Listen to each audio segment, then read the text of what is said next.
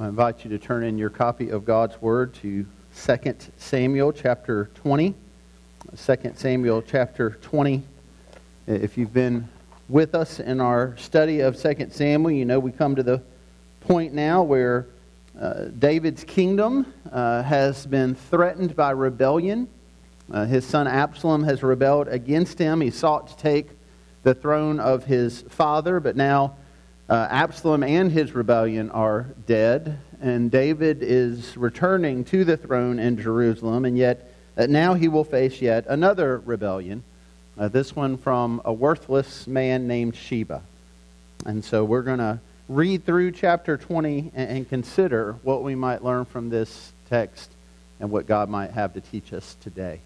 And so, out of reverence for God's word, I'm going to invite you once again, if you're able to stand as I read our passage for today. And this is what the Holy Word of God says.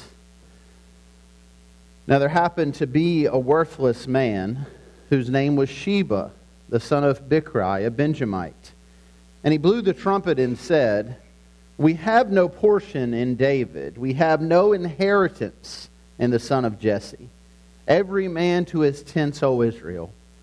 So all the men of Israel withdrew from David and followed Sheba, the son of Bichri. But the men of Judah followed their king steadfastly from the Jordan to Jerusalem. And David came to his house at Jerusalem, and the king took the ten concubines who he had left to care for the house and put them in a house under guard and provided for them. But he did not go in to them. So they were shut up until the day of their death, living as if in widowhood. And then the king said to Amasa, Call the men of Judah together to me within three days and be there yourself. So Amasa went to summon Judah, but delayed beyond the set time that had been appointed to him. And, the, and David said to Abishai, Now Sheba, the son of Bichri, will do us more harm than Absalom. Take your Lord's servant and pursue him, lest he get himself to fortified cities and escape from us. And there went out after him Joab's men, and the Cherethites, and the Pelethites, and all the mighty men. They went out from Jerusalem to pursue Sheba, the son of Bichri. When they were at the great stone that is in Gibeon, Amasa came to meet them. Now, Joab was wearing a soldier's garment, and over it was a belt with a sword in its sheath fastened to his thigh. And as he went forward, it fell out. And Joab said to Amasa, Is it well with you, my brother? And Joab took Amasa by the beard with his right hand to kiss him.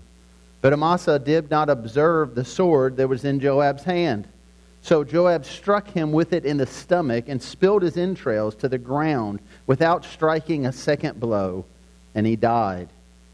Then Joab and Abishai, his brother, pursued Sheba, the son of Bichri. And one of Joab's young men took his stand against or stand by Amasa and said, Whoever favors Joab and whoever is for David, let him follow Joab. And Amasa lay wallowing in his blood in the highway. And anyone who came by, seeing him, stopped. And when the man saw that all the people stopped, he carried Amasa out of the highway into the field and threw a garment over him. When he was taken out of the highway, all the people went on after Joab to pursue Sheba, the son of Bichri. And Sheba passed through all the tribes of Israel to Abel of Beth-maachah. And all the Bichrites assembled and followed him.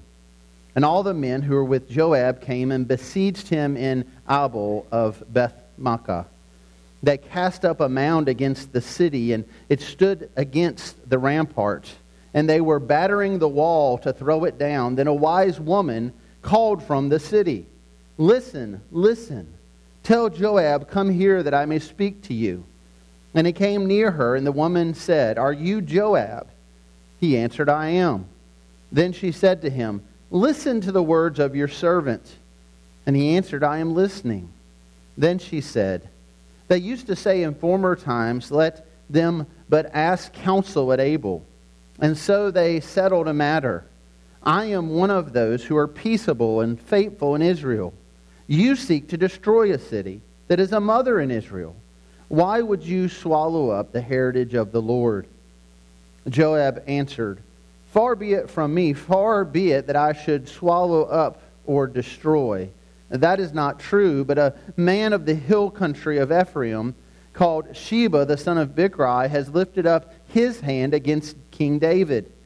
Give up him alone, and I will withdraw from the city. And the woman said to Joab, Behold, his head shall be thrown to you over the wall. And then the woman went to all the people in her wisdom, and they cut off the head of Sheba, the son of Bichri, and threw it out to Joab. So he blew the trumpet, and they dispersed from the city, every man to his home. And Joab returned to Jerusalem to the king. Now Joab was in command of the army of Israel, and Benaiah, the son of Jehoiada, was in command of the Cherethites and the Pelethites. And Adoram was in charge of the forced labor. And Jehoshaphat, the son of Ahilud, was the recorder. And Sheva was secretary, and Zadok and Abiathar were priests. And Ira the Jairite was also David's priest. If you would pray with me. Father, as we come to an ancient word about war and battle, about murder and beheadings, about just gruesome things. Lord, help us to see how this relates to us today. Help us to see how 2 Samuel 20 teaches us about the gospel of Jesus. Help us to make those connections now, we ask, through the power of your Holy Spirit. And in the name of Christ, we pray. Amen. You may be seated. Well, if you've been walking through 1st and 2nd Samuel with us over the recent months and recent weeks, uh, this morning might feel like a, a, scene from the movie Groundhog Day. if you've seen that movie, you know that, that every morning Bill Murray's character wakes up and he experiences the same day over and over again. And we're kind of at that point in 2 Samuel where I get up each Sunday and it seems like I read the same thing over and over again uh, someone else dies, Uh, someone else is murdered, something else gruesome happens. There's another rebellion against David. It's like a broken record that seems to repeat itself over and over and over again. It's like the old saying goes same song, different verse. And so you might be wondering as we come to this text today, when do we get to that passage that says, and they lived happily ever after? You know, when do we get to the point where, where everything's back together and everything's good and everything's right? Well, we don't get there today uh, because David's story is not a fairy tale.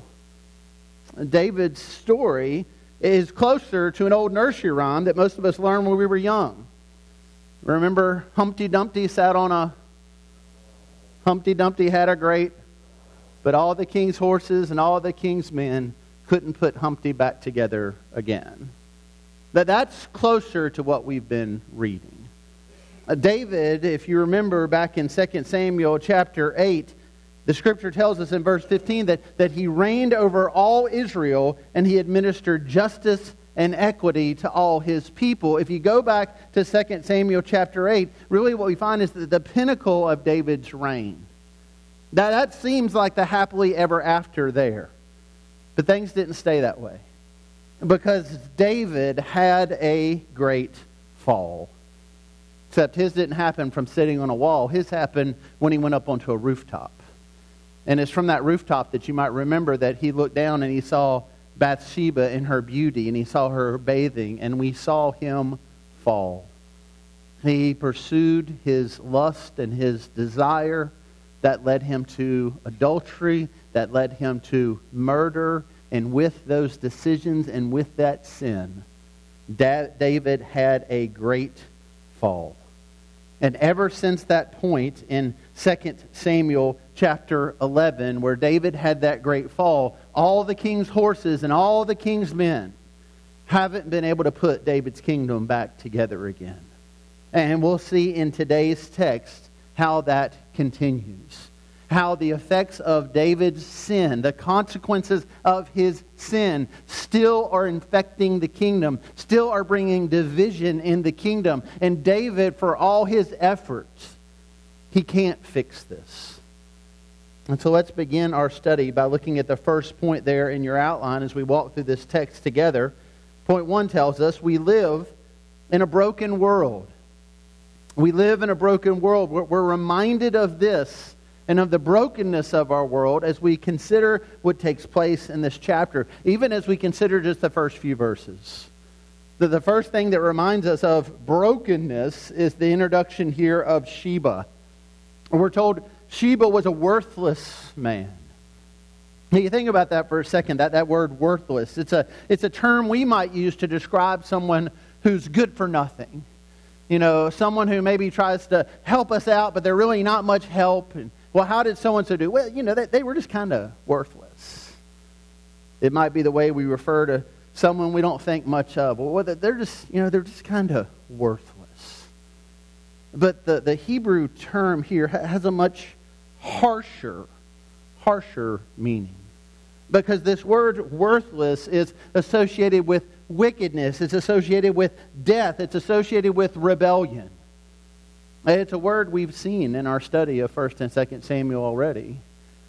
You can look back to 1 Samuel chapter 2. You might remember when we learned there about Eli's sons and their wickedness and what they did. They're described as worthless men. And then you can look at 1 Samuel chapter 10, where we read about how Saul, when he's inaugurated as the king, and when Saul's actually doing what he's supposed to be doing, there's still men who rebel against him. They're referred to as worthless fellows. You may remember what happened with Nabal in 1 Samuel 25, this man who did not return or show kindness to David. He's referred to as a worthless man. In fact, his own wife calls him a worthless fellow. And more recently in our study, when David was fleeing from Jerusalem, you might remember Shimei was cursing David and throwing stones at David. And in his curse, he said, You man of blood, you worthless man. This term worthless is associated with far more than good for nothing. It is wickedness, it is rebellion, and it describes very well Sheba because he is a rebel against David. He is a rebel against the Lord's anointed.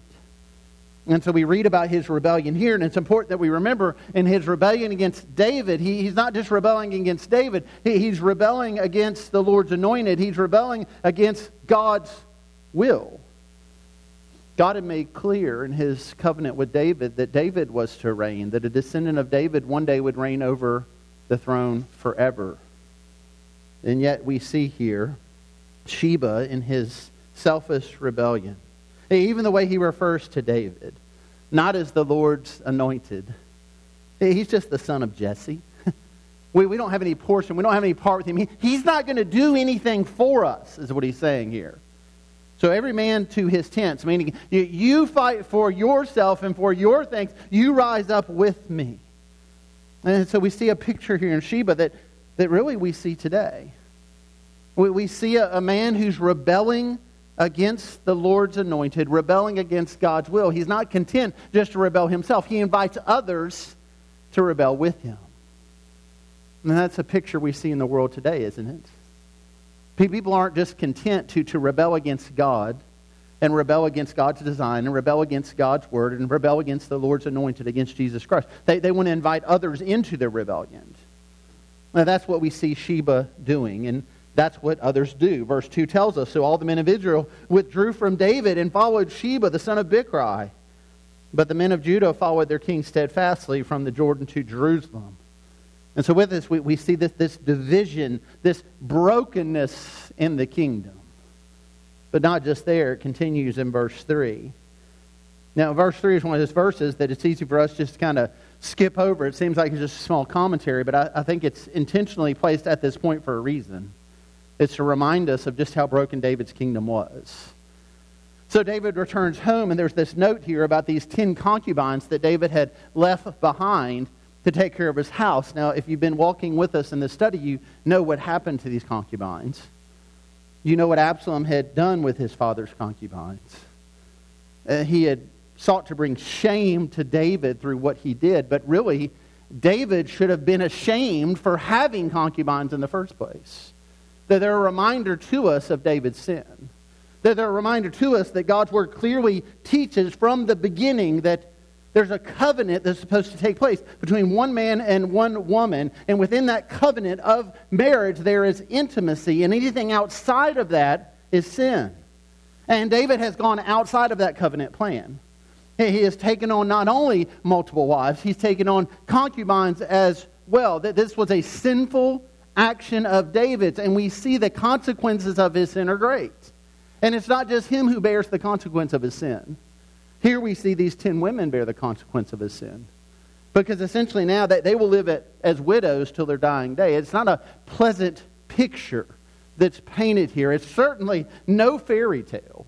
There's no happily ever after for these ladies. No, they live protected, provided for, but as widows because of David's sin. They, they bear the shame of his sin, and they are a reminder of his sin, and they are reminded, reminder of just the brokenness that surrounds David and the world that he's in. The rebellion of Sheba, the state of these concubines, they're, they're reminders of just how broken things were in David's world. And they remind us that our world is broken as well. That this brokenness is not just isolated to 2 Samuel 20.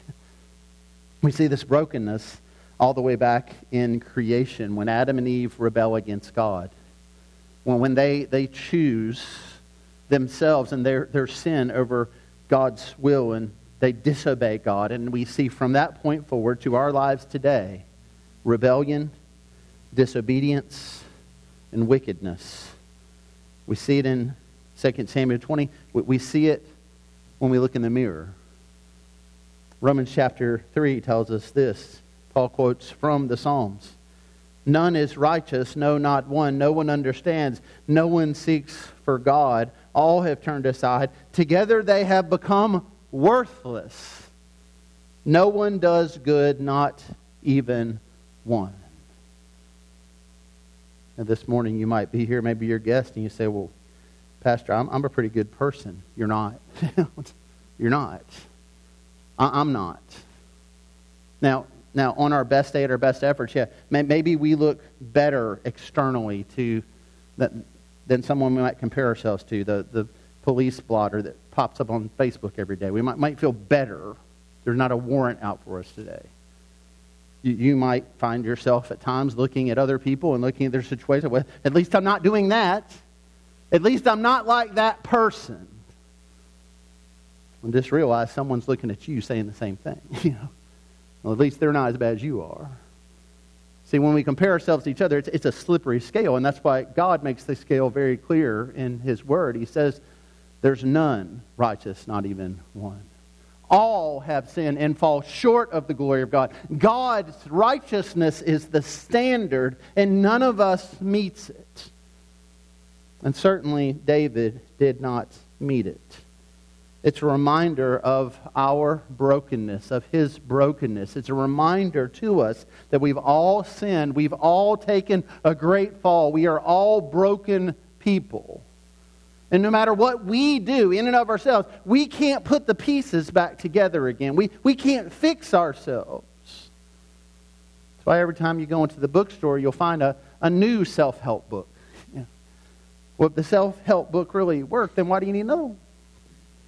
So you find a new seminar, a new series, a new do this, do this thing better. Here's a new plan for you. And if you just do this, well, you'll make everything better again. And the problem is, you and I can't make everything better again. We can't make it righteous. We can't make it perfect. We can't make it sinless. I mean, if you and I had the power, the ability to just stop sinning, then we would, wouldn't we? But in and of ourselves, we don't have that power. We are broken people, and we can't fix ourselves. Not completely. That leads us to the second point there. We we cannot fix our broken world. Point two, we cannot fix our broken world. So David's kingdom here is clearly broken. But he's going to attempt to fix it. He's going to fail, but, but he's going to try. And so this rebellion has raised up. And you'll notice as you read through this chapter, David's not seeking after God. There, there's no going to God in prayer. There's no seeking, Lord, lead me in this path. There's just rash decision after rash decision. David's first decision is he's going to send Amasa to squash the rebellion. Now, you may remember Amasa had been the commander of Absalom's army. He was put in charge then of David's army when he demoted Joab. Uh, Amasa was David's relative, he was his nephew, he was Joab's cousin. And so David tells him, I'm going to give you a timeline. You've got three days. Now I want you to go out and gather an army, and I want you to take care of this rebellion. But the problem is, three days go by, and it seems like he doesn't show back up. And something's gone wrong. Something hasn't worked out here. He hasn't followed orders completely. And so David, it seems, doesn't even really inquire about that. He, he just turns to another. And so now he turns to Abishai in verse 6. He tells him to go squash the rebellion. You notice here he doesn't turn to Joab. Joab, who had been the commander of his army, Joab, who was very good at squelching rebellions and taking care of problems. But Joab didn't listen to David, did he? David would tell him one thing to do, he'd do another. Now, Joab always seems to have the, the kingdom in mind. He's not necessarily rebelling against the kingdom, but, but he doesn't do things the way David tells him to do things. And most recently, David had told him to take care of Absalom's rebellion, but to protect Absalom, not to kill Absalom. And what did Joab do? He, he killed Absalom, David's son. And this really drives a wedge between he and David. And so David doesn't turn to Joab, he turns to Joab's brother Abishai. He tells him, now you gather my servants and, and you go and pursue Sheba. And Abishai follows orders.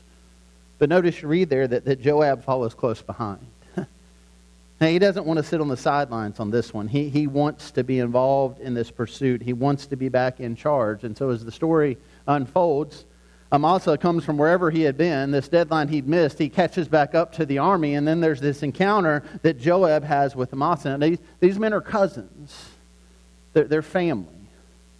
It would have been customary in this day and time for them to approach one another, to greet one another, to kiss one another. And so Joab, as he approaches Amasa, Amasa assumes that's what's happening, but Joab has other motives. Joab wants to be in charge. Joab wants his job back. And he wants it so badly, he strikes down his cousin and he kills him. And notice how he does it. He, he leans in to give him a, a kiss of affection on his cheek, and he strikes him dead. This won't be the last time we see one, someone betrayed with a kiss. You fast forward to Luke's Gospel, chapter 22. Judas approaches Jesus in the garden. He leans in to greet him affectionately with a kiss. And what does Jesus say to him? Judas, would you betray the Son of Man with a kiss? Second Samuel 20. Same song, different verse. Joab leans in and he kills Amasa. He betrays him. And now he takes over this pursuit of Sheba. He, he wanted to pursue Sheba. He wanted to lead the army, but not on David's terms, on his own. So he takes out Amasa. And then in this peculiar scene, he, he leaves his body laying there bleeding. He puts one of his men beside the body to give directions to those who will come behind him, as if to say, You better follow Joab. You know, look what happened to this guy. You're loyal to David, right? Well, then you're loyal to Joab. If you're fighting David's battle, you're fighting Joab's battle. Well, that's not really true here. Again, the end goal was the same. They wanted to take care of this rebellion. But again, Joab wanted these things on, done on his terms. He wanted them done his way. And Joab's way throughout the scripture was always the way of violence. And you can see this throughout his life. He had executed Abner when David wanted to make peace with him. He had killed Absalom when David wanted his son spared, and now Joab takes control of this pursuit of Sheba by killing Amasa. It's a reminder to us that David couldn't fix his kingdom. He couldn't fix himself. He couldn't even fix those who were responsible to do the things he called them to do. There's just chaos here. And David can't fix it. Well, the story unfolds, and Joab pursued Sheba to a town called Abel, and being the man of violence he is, they, they besiege the city. They're not even seeking to negotiate. They're, they're ramming down the walls of the city, and then this wise woman comes out and says, just, just stop for a moment. Stop your bloodthirsty pursuit for just a minute. What do you want? And in her wisdom, she negotiates with Joab. She makes him an offer that she will hand over to him Sheba if he will stop his siege of the city. Joab accepts, and not long after that, overcomes Sheba's head. And it seems it seems that the battle's over. The scripture tells us that Joab returns to Jerusalem, that all the men go back to their homes, but we are reminded as we walk through this passage and those that follow that things are not well. Things are not put back together again. All the king's horses and all the king's men couldn't put this kingdom back together again. The people are not at peace. The kingdom is not at rest. It reminds us that David could not fix the brokenness of his kingdom. It reminds us that we can't fix the brokenness of our world. My friends, just look around today. Look at how broken things are. Look at how broken people are. Look in the mirror at your own brokenness. And look at all the attempts, all the ways, all the things we do to try to fix this brokenness. And in the end, we fail. We cannot ultimately fix ourselves. But the good news of the gospel is God can. And God does. Which brings us to that third and final point. Point three. The hope for our broken world rests in the promises of God. The hope for our broken world rests in the promises of God. Now look at these last few verses we have in chapter 20, 23 through 26. It, it, it kind of reads like the closing credits to a movie, doesn't it? you know, a name and a job, a name and a job. Now, I don't know about you, but apart from Marvel movies, I don't stick around during the credits. And even then, when I do, I'm, I'm waiting for something else. We don't tend to watch those and really think about those. Oh, that was the gaffer, and that was the best boy. And it just kind of runs right past us. And, and it's kind of that way in Scripture, too. We get to the close of some of these chapters, and this person did this, and this person did this, and this person did this. It just kind of runs right past us, but Consider for a moment what we read here. And if you consider for a moment what you read here, you find that we've seen this list or one almost identical to it before. Back in 2 Samuel chapter 8, following that verse that I read earlier, verse 15, that talks about how David was reigning over all Israel and there was peace and equity among all the people and all things were good and all things were right, we see a list very similar to this one. That within that context, within that kingdom, when all was well, the closest to happily ever after as we see with David, then we read about Joab. And then we read about Benaiah. And then we read about these very same people. But there are some subtle differences. Now, I would encourage you to take these two texts, the end of chapter 8, the end of chapter 20, and just compare them side by side. I did that this week, and here's a few subtle differences I noticed. One, there's no 815 in 2 Samuel 20. There's no mention here of how David is reigning with equity and how David's reigning over all of Israel. It's a reminder to us that David's reign has been threatened and David's reign now is in chaos. He, he is struggling. And so the words of 2 Samuel 8.15, they, they don't apply now to David. It's a sad picture. Second, we see Joab mentioned in both passages in relation to the army, but there's a major difference when you get to the end of 20. Joab is not leading in a way where he is following and honoring David any longer. He's doing what he thinks needs to be done. He's going against the clear spoken will of David. He's leading the army, but he's not listening to his king. It's another reminder of the chaos in David's kingdom. And third, now there's someone named Adoram who's in charge of forced labor. That doesn't appear at the end of chapter 8. There's no forced labor at the end of chapter 8. But now, by the time we get to the end of chapter 20, now there's forced labor. People have been enslaved in David's kingdom to do what he wills them to do. And maybe he had them working on building projects. Maybe he enslaved them into the army. We don't know the context, but we know they were forced into slavery, which we read about earlier in that text in 1 Kings. Ultimately, that slavery leads to rebellion, and it leads to division. And again, it's a reminder to us of just how broken David's kingdom was. And reminds us, friends, if you haven't seen it already, that the hope for Israel wasn't in David. And the hope for us today, it's not in the kings of this earth. That the hope for us today is not in who gets elected, who was elected, who will be elected. The hope for us today isn't in men who rule over us in other places. The hope for us today is in the God who made a covenant with David. And ultimately, that's where David's hope was. Because for all the chaos in his kingdom, for all the brokenness, for all the failure he had in seeking to fix his own kingdom, David still had hope. And you read about his hope over and over again in the Psalms, and it's a hope that rests in the promises of God. And so, where's our hope today? When we look around at brokenness all around us, when we look in the mirror and see brokenness in our own lives, where is our hope today. And friends, our hope is in the same place.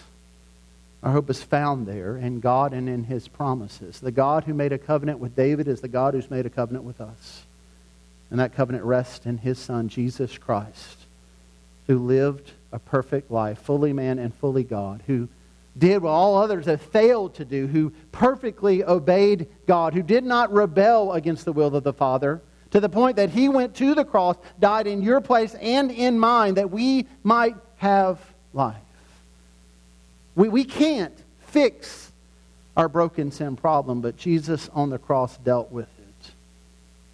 And he calls us to trust in him, to repent and turn from our sin, and to trust in the promises he has made. God promised David that his descendant would be able to pick up all the broken pieces that came from David's fall and Adam's fall and our fall, and that's exactly what Jesus has done. And so our call today is then to trust in Jesus. Because Jesus is the one who puts the kingdom back together. Jesus is the one who offers us a perfect and everlasting kingdom. We read in Revelation chapter 11 that the gospel of our Lord Jesus announces the day when the kingdom of the world has become the kingdom of our Lord and his Christ, and he shall reign forever and ever. The writer of Hebrews reminds us in Hebrews 12 that in Christ we have received a kingdom that cannot be shaken. So we can have hope today. In a world that is unstable, in a world that is broken, we can have hope. For our trust is in Jesus and in the kingdom that is coming. And we are to remind each other this day, this Lord's Day, of that hope. We started our service this morning looking through prayer requests, this last few weeks, it seems every day, every day, I receive news, emails, phone calls of someone else who is sick, who is suffering in great ways. I'm reminded, as you are, that there is brokenness all around us. But, friends, God has still given us hope in the midst of this brokenness. He's called us to remind each other this hope today. And that's what we do each and every Lord's Day. We remind one another of the hope we have in Christ and of the kingdom that is to come. And if your hope today does not firmly rest in Jesus, then I invite you during this time of invitation to trust in him, to turn to him, and to hope in him. I invite you now, if you would, to stand as I pray for us and as we respond to God's word together.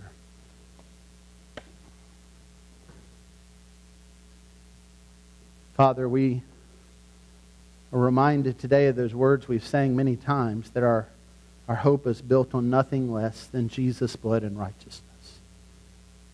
And yet, so often, we, we trust in different things. We, we turn to different things. We hope in different things. We, we turn to a job and finances thinking, well, that, that'll fix us. if I just get the right job, if I just make the right income, that, that'll make everything better. We, we turn to people and relationships. We think, well, well, if I'm in a relationship with that person, if, if this person loves me, if I love them, well, that, that, that'll fix it. And when we put our hope in so many things, but ultimately, Lord, those, those things don't fulfill our hope. Those things, those people, they, they let us down. And yet, Lord, you, you make an offer to us today, a, a guarantee that if we will put our hope in Jesus, we will not be let down. That if we will repent of our sins and truly trust in Christ and look towards that day is to, that is to come, then we can have a sure and steady hope. So I pray that's where our hope would be. I pray for each of us today, Lord, that we would consider where we are today in our relationship with you. And if we've yet to trust and turn and repent, I pray that today would be the day of salvation. And if we find ourselves today seeking to do things our, our own way, Lord, help us to turn and trust in your way. We pray, Lord, that you would lead us now as we respond to your word. And we ask this in the name of Jesus Christ our Lord. Amen. We're going to lift our voices together now, church, and sing His mercy is more in response to the Word of God. And we invite you now to respond by singing together about the mercy of God. And if the Lord is leading you in your response today to, to come forward and make a, a public proclamation of your faith, that you're trusting in the gospel, trusting in Jesus, we invite you to do that. If you need someone to, to counsel with you, to, to pray with you, we, we invite you to come. I'd be glad to do that. Others would love to do that as well. If God's leading you to take the next step in obedience of baptism, of joining this church family, if you just need prayer, wherever it might be, we invite you to respond and to come now as we all respond together and sing, His mercy is more.